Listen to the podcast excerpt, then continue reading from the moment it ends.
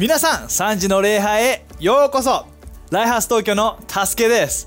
ね、今日このメッセージを通して一緒に神様の言葉を受け取ってもう新しいもう力を受け取っていくことを信じてます。今日あなたは期待してますか？ぜひねコメント欄で期待してる楽しみ。ぜひ書いてみてください、ね、こんな質問ありませんか？今以上の人生ってあるの？今以上の人生ってあるの？ね、もう2021年も4月に入ってもうしばらく経ってます。もしかしたら新しい会社新しい学校、ね、新しいシーズンに入った人がたくさんいるかもしれない。あなたもそうかもしれない。でもそんな中で、ね、自分の中で今以上の人生ってあるのかな？とか、ね、今これ新しいこと始まったけども何か前みたいな失敗しないかな？新しいなんか挑戦できるかな？そういうふうに不安に思ってる人もいるかもしれない。でもしかしたら今の現状の中でなんとなく生きてしまっていてで今以上の人生本当に存在するのかなって思ってる人もいるかも。ね、今日はこの質問について一緒に考えながら聖書の言葉を見ていきたいと思います。で俺漫画好きなんだよね。で漫画好きでいつもなんかこう読んでる時にうわこの展開すげえってでもこの展開の次なんかこれ超える展開なんかないでしょってあれ超えれる展開ないんじゃないのって思うんだけど面白い漫画いつもそれ超えてくる。もう俺もね、読んでるうちに、うわ、これ来たみたいな。あれ超えたわみたいな。ね、そういう経験ああるよね。漫画とか好きな人。ね、今日、今以上の人生があるの。で、この答え、まず、まず答えあります。エレミアの29の11。ここにその答えがあります。読みますよ。私はお前たちのために立てた計画をよく知っている。それは災いではなく祝福を与える計画で将来と希望を約束する。おお ね、これが聖書の言葉です。今日初めて聖書の言葉を読む人がいるかもしれないけども、今日、今以上の人生があるの？ね、その質問に対する答えはまずこれ。これです。エレミアの29の11。神様はあなたの人生に計画を用意していて、それは下に下がるような災いではなくて、あなたを前に進ませる祝福を与える計画で、将来と希望を約束する計画なんです。最高じゃないですか？今あなたの人生がどんなステージにいたとしても新しいシーズンだとしても今なんとなく生きてたとしてもあなたの将来これから災いではなく祝福が用意されてますね、悪いことではなくて将来と希望が用意されてる。より良い人生が用意されてる。素晴らしい偉大な人生が用意されてる。まずそれを知ってほしい。今これ以上の人生あるのかな？あります、ね、一緒に信じていこうよ、ね、今日聖書のストーリーからじゃあじゃあもうその今以上の人生を生きるためにどうすればいいのかそのことについて学んでいきたいです。OK ですか？ねマタイの1423から33にこういうストーリーがあります。イエスがもう群衆たちに、ね、たくさんの人たちにもういろんな教えて癒してって、ね、その後にね、いろんな人をみんなをね解散させるんです。はいじゃあここまでじゃあ今日みんなありがとうねじゃあねっつってでその後にイエスが弟子たちにこう言うんです。じゃあ俺ちょっとここで時間過ごすからみんな先に湖船乗って湖で反対側に渡っといてよって。ねそれからどうなったのか、ね、ちょっとこの聖書読んでいきたいと思います。23節から。イエスはみんなを返した後ただお一人になったイエスは祈るために丘に登って行かれました。一方湖の上でね、もう湖の上はもう暗闇で包まれて弟子たちは強い向かい風と大悩み大波に悩まされていました。そしてそしてその後朝の4時頃もう弟子たちはその船の上にいるんです。でそしてもう暗くなってきてもう波も怖いな怖いなってなってる時に遠くから人影が近づいてくるんです。で弟子たちいや人が来てるよって言って「でバカ何言ってんだお前」って湖の上だぞってお前人が来るわけねえだろ。えなんか近づいてくる、はあ、怖いな怖いなって。もう湖で人近づいてくるの怖いな怖いなってわーってなって人影近づいてきても弟子たちはあの、アトラクションの絶叫マシンみたいに、キャーって叫んで、で、それでもう幽霊だって言ったんです。ね、しかし、ね、何かっていうと、朝の4時頃、イエスが水の上を歩いて、弟子たちに近づいていたんです。弟子たちは悲鳴を上げた。てっきり幽霊だと思った。しかし、すぐにイエスが私です怖がらなくてよいのです声に声をおかけになったので彼らはほっと胸をなで下ろしましたその時船の中にいたペテロが叫びました。先生もし本当にあなただったら私に水の上を歩いてここまで来いとおっしゃってください、ね、すごいね。ねそしてイエスは言うんです。いいでしょ。う来なさい、ね、と言われるままペテロは船べりをまたいで水の上を歩き始めた。おおすげえね湖の湖の真ん中で船から足出すって。恐怖。すげえでもそこでペテロは水の上を歩き始めたんです。ところがところが歩き始めてうおすごい。イエスやってること俺やってる俺やってるって。それどうするって。すごくねっつって。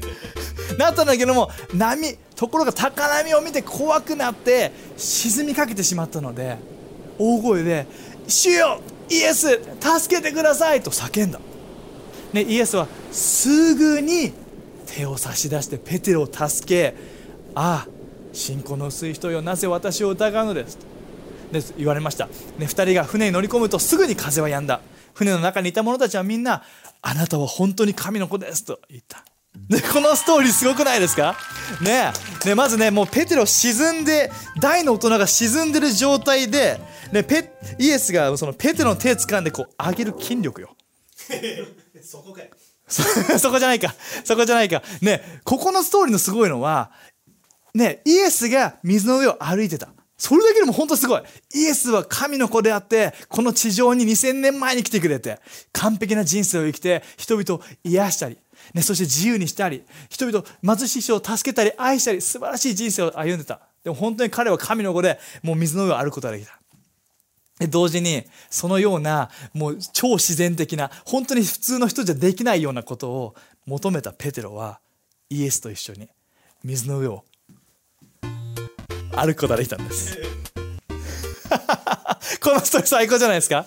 ねここに今以上の人生を生きることってできるの？今以上の人生ってあるの、ね、そこの答えとなるものがここにあると思う。今以上の人生を生きるためにできることがここにすごく詰まってる。だからこそ今日このストーリーのペテロという男から今以上の人生を生きるために重要なことを話していきたいです。準備ですか？今一つ目のポイント。大胆に求める。まず一つ目は大胆に求めるんです。なんとなく生きてしまってますか？それとも新しい環境で今不安を持ってますか？何かうまくいかないなと思ってますか？今以上ないなって思ってますか？ね、今、励ましたいです。大胆に求めてみましょうよ。で、このオンラインのシーズン、大胆に求めてみましょうよ。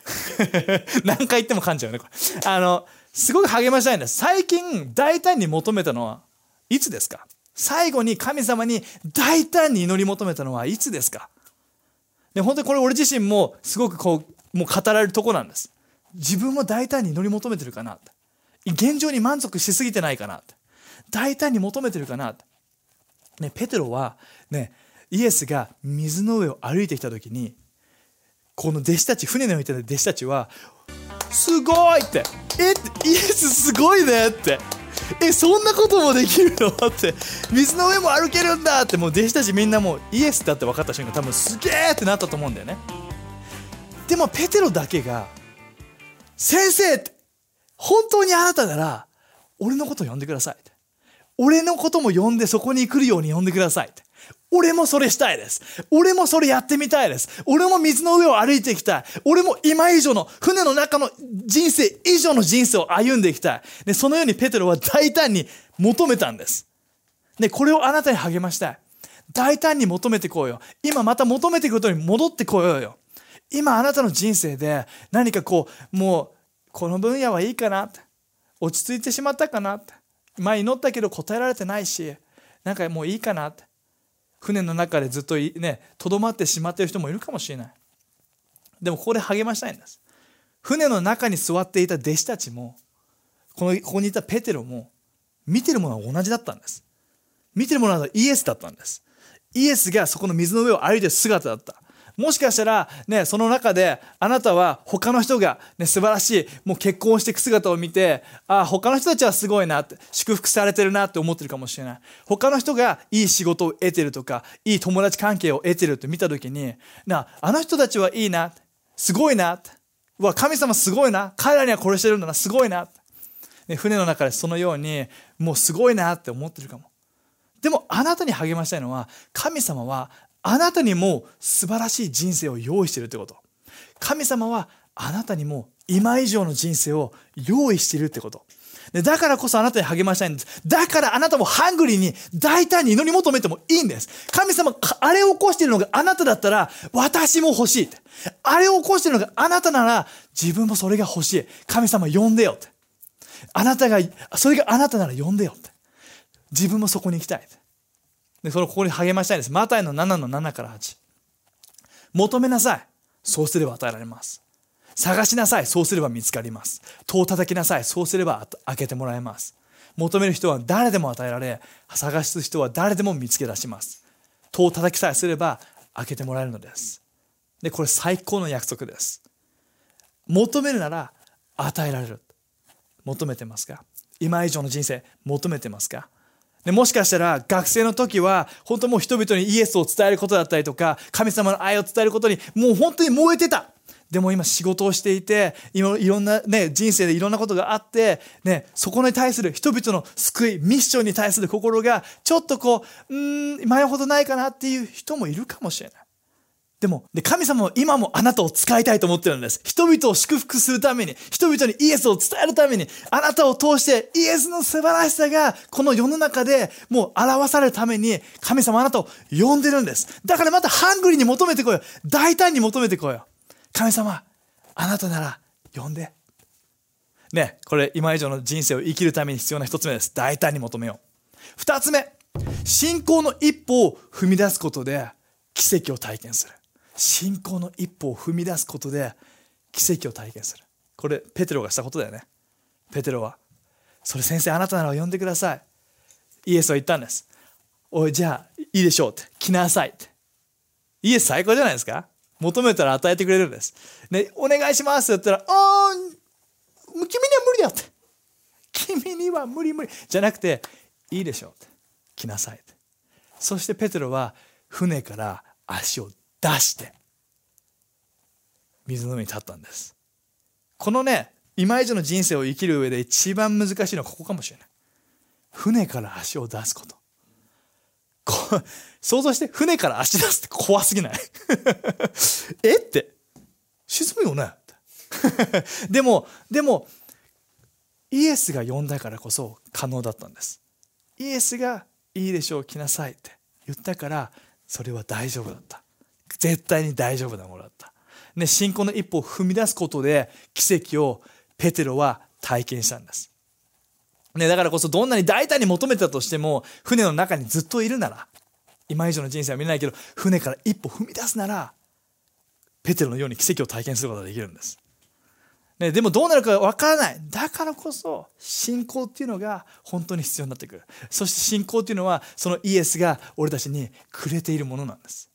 ね、あなたにもその水の上を歩く人生が用意されていて、ね、誰が見ても、もう船の弟子たちもペテロを見て、こいつは今奇跡を体験してるって。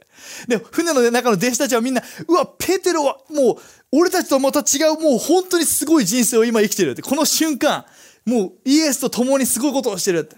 誰が見てもそう思う人生。あなたにもそのような人生を生きることができる。今いる場所で。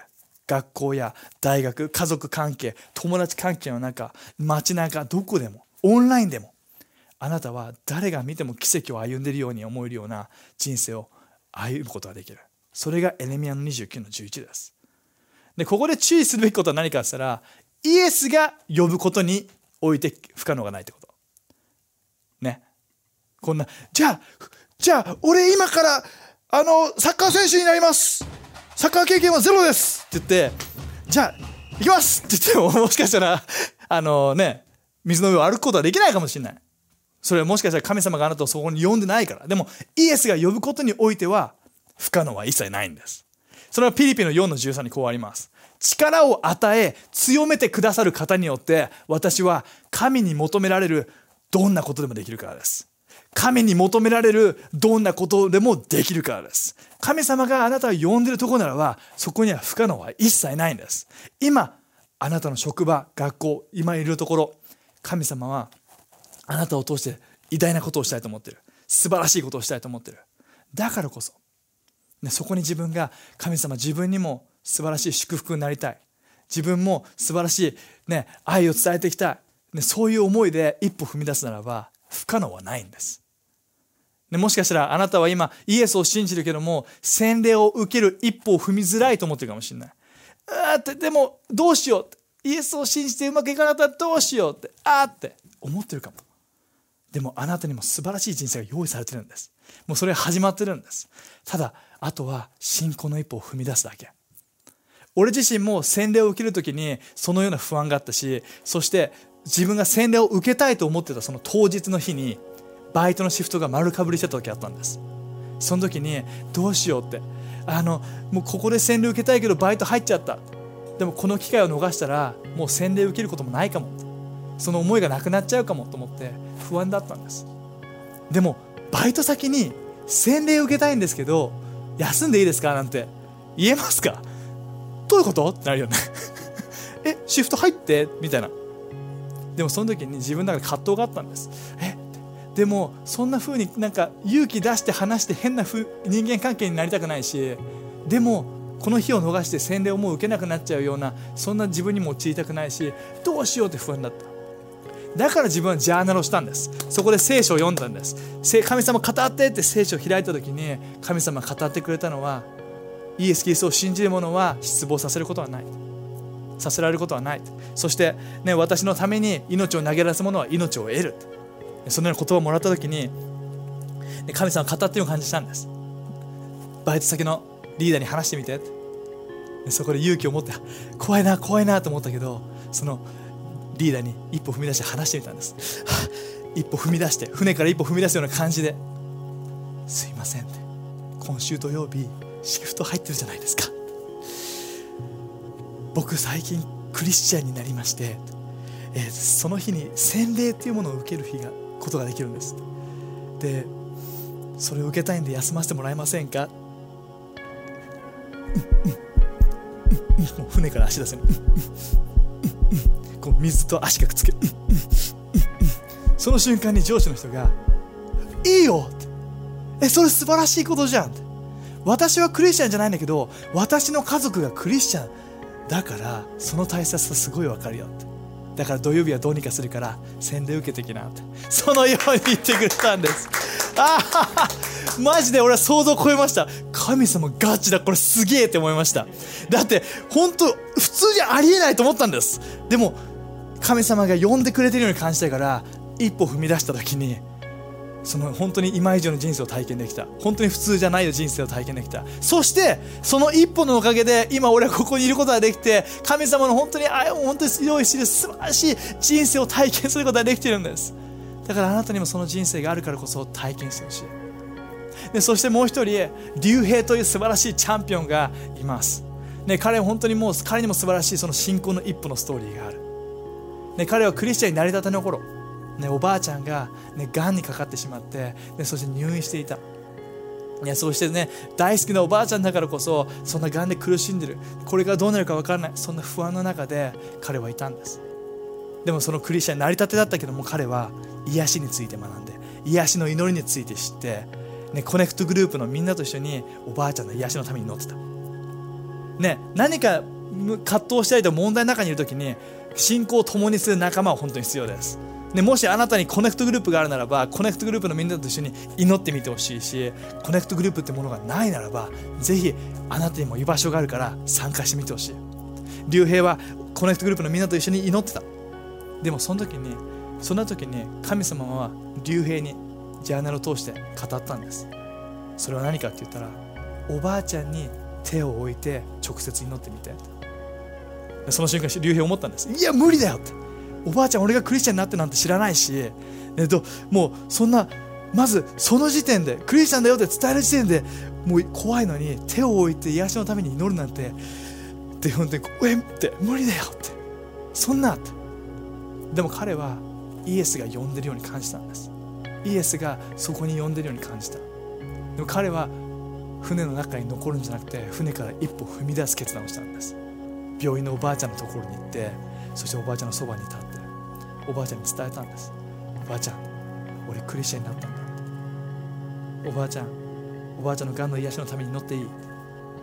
勇気を出して一歩踏み出しておばあちゃんに手を置いて癒しのために乗った。いやそれから何が起こったと思う？おばあちゃんのがんは完全に癒されたんです。イエーイ！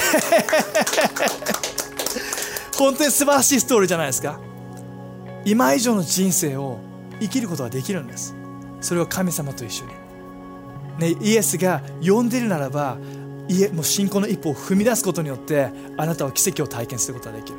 あなたに今あなたが大胆に祈る祈り求めているものが現実になっていく。イエスが呼んでいるならばそれは素晴らしいものになっていく。本当にあなたを励ましたいです。この4月というシーズンこの新しいシーズンあなたがどんな環境にいるにしても、ね、現実と理想のギャップの中にいたとしても神様の計画はいつも変わらないんです。神様はいつもあなたに素晴らしい計画を用意してるからこそ神様呼んでるなら欲しいって。そして神様が一歩踏み出してって言うなら一歩踏み出してみてほしい。OK ですか？励まされてますか？ね最後のポイント。疑いは来る。でも疑いに沈められない。ねペテロはもうあの疑いに襲われたんです。波を見てイエスの姿が見えづらくなってしまってあれってあれイエス見えなくなって怖い波が怖い波が怖いって言ったらどんどん沈んでってしまった、ね、もしかしたら、ね、このイエスについていく人生ね、今この新しいシーズンでも、ね、新しい学校職場にいてもえなんかこういういいことあんのかな？みたいな。えちゃんなんか神様用意してるものあるのかな？って。え不安なんだけどえ実際神様違うんじゃないこれって。間違ったところに置いて置かれちゃったんじゃない？自分とか。でもしかしたらなんとなく生きてしまっている人がいるならばあなたはもしかしたらえ神様本当にいい計画用意してんのかなって。最近何も変わってないように思うんだけどもう疑いの中にあってしまってちょっとずつその信仰が沈んでいってしまうよ。そういう今状況にいるかもしれない。でそういう時は来るかもしれない。今以上の人生を生きたいと思うけど疑いが出てきてしまう。それってあると思うんです。もし失敗したら神様の計画じゃなかったら自分なんかにできない。経験もないし資格もないし。クリスチャンになってイエスについていったらねいい結果じゃなかったらどうしよう。ねそういう疑いがあってもしかしたらえ疑いがあるせいで自分はいいクリスチャンじゃないかもとね、罪悪感を感じる人もいるかもしれない。ね、今この疑い、今いろいろ話してるけどリアルだと思うんだよね。でも今あなたを励ましたいんです。で、これを覚えてほしい。疑いは来る。でも、その疑いに沈められる必要はないんです。疑いは来るんです。でもその疑いに支配される必要はないんです。